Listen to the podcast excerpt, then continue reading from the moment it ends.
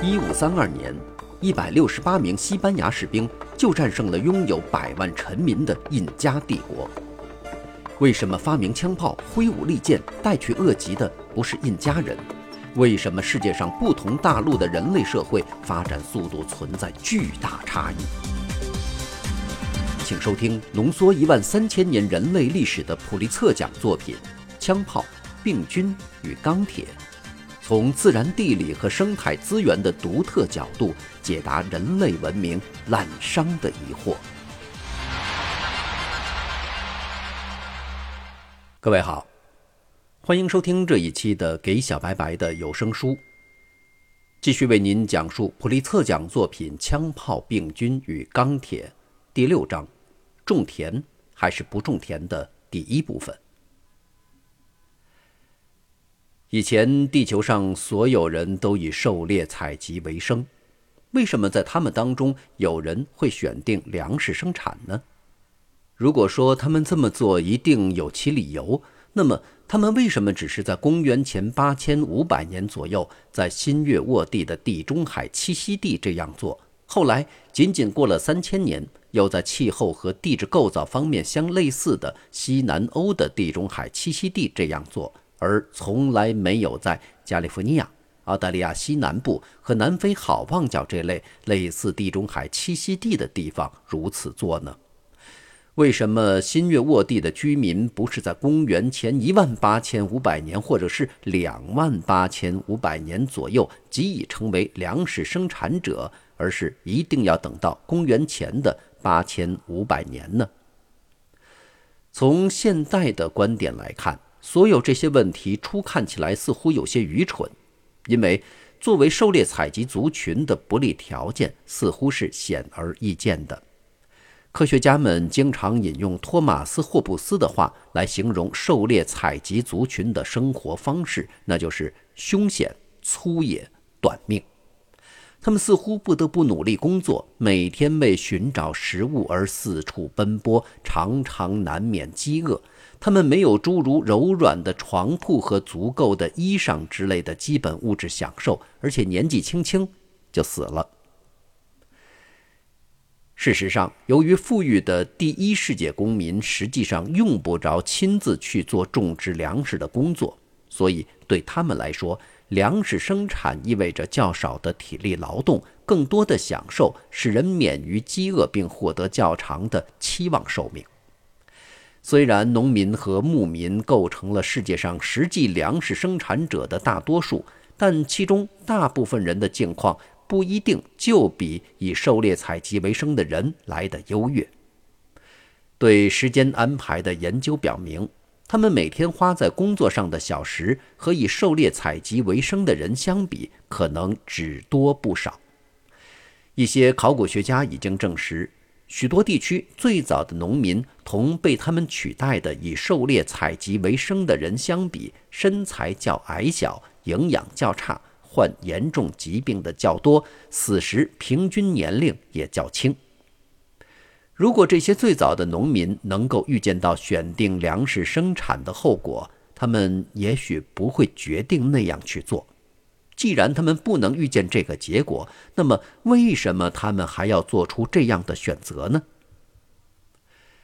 有许多实际情况表明，狩猎采集族群的确看见过他们的邻居在进行粮食生产，不过他们还是拒绝接受想象中粮食生产的好处，而仍然过着狩猎采集生活。例如。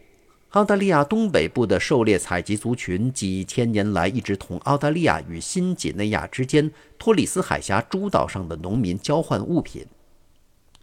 加利福尼亚以狩猎采集为生的印第安人同科罗拉多河河谷的印第安农民交换物品。另外，南非菲什河以西的科伊族牧人同菲什河以东的班图族牧人交换物品，并继续抛弃农业。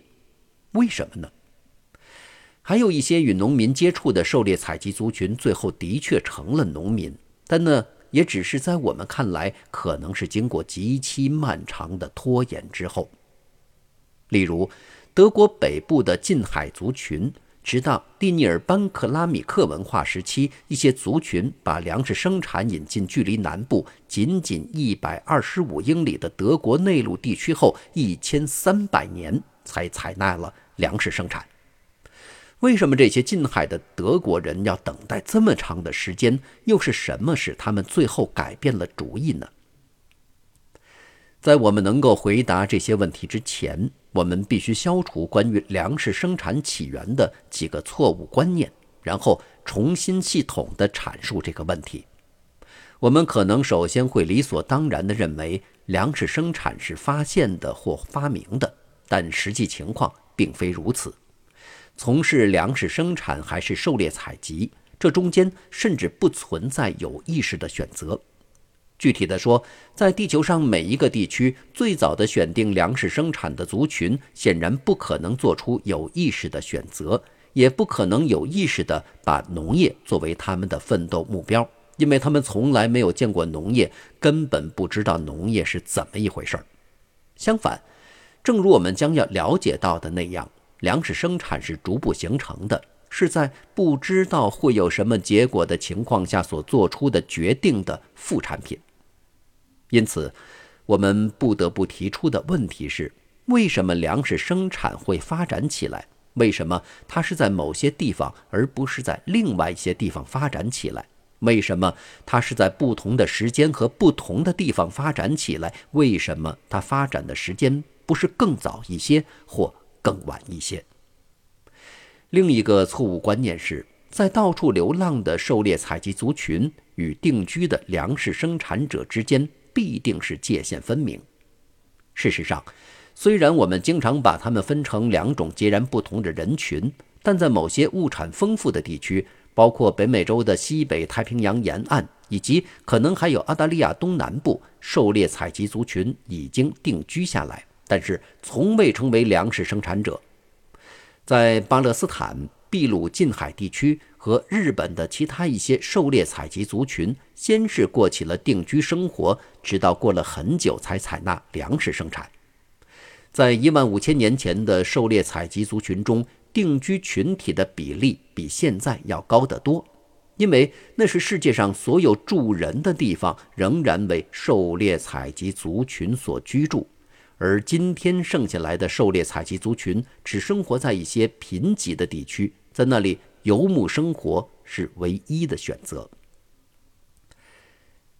相反，粮食生产者中也有流动的群体。新几内亚湖泊平原的一些现代游牧民族在丛林中开垦土地，种植香蕉和番木瓜树，再离开几个月，重新过狩猎采集生活，然后回来看看他们的作物。如果他们发现作物在生长，就给他们的原地除草，接着再出发去打猎。几个月后再回来看看。如果原地有了出产，他们就定居一阵子，来收获和食用他们的产品。美国西南部的阿帕切族印第安人沿着季节性的固定路线变换营地，以利用牧场上可以预料的季节性变化。因此。从狩猎采集向粮食生产的转变，并不总是与游牧生活到定居生活的转变同时发生。另一个实际上已经变得模糊不清的想象中的区别，是粮食生产者积极经营土地，而狩猎采集族群采集土地上的野生物产这两者之间的差异。实际上，有些狩猎采集族群集中力量经营他们的土地，例如。新几内亚的从未驯化过西谷椰子和山树兜树的土著，却知道怎样来增加这些可食用的野生植物的产量。他们使用的方法是清除掉与这些植物争夺地盘的树木，使生长西谷椰子的沼泽地里的沟渠的水保持清澈，以及砍掉成熟的西谷椰子树，以促进新苗的生长。还没有达到种植属和种子植物阶段的澳大利亚土著，却能预先考虑到有关耕作的一些原理。他们用设田的方式来处理地面上的蔓枝杂草，以促进在烧荒后长出来的可供食用的种子植物的生长。在采集野薯时，他们把可食用块根的大部分切下来，但把茎连同块根的上端重新埋入土中，这样块根就又可以重新生长了。他们挖掘块根，疏松了土壤，并使土壤通气，从而有利于块根的重新生长。如果他们想要成为名副其实的农民，他们只需要把茎连同剩下的块根一起带回家，重新栽在自己的营地里就行了。粮食生产就是这样由狩猎采集族群发端于前，然后一步步发展起来的。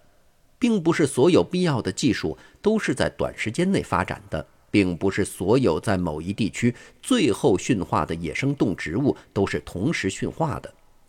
即使是在粮食生产以最快的速度从狩猎采集的生活方式独立发展起来的情况下，也要花上几千年时间，才能从完全依赖野生食物转变为依赖很少几种野生食物。在粮食生产的早期阶段。人们采集野生食物和培育非野生食物同时进行，而随着对作物的依赖增加，各种采集活动在各个时期的重要性减少了。这种转变是逐步实现的，其根本原因是粮食生产制度的渐次形成，乃是许多关于时间和劳力分配的不同决定积累的结果。觅食的人同觅食的动物一样。只有有限的精力和时间，但他们花费精力和时间的方式却可以是多种多样的。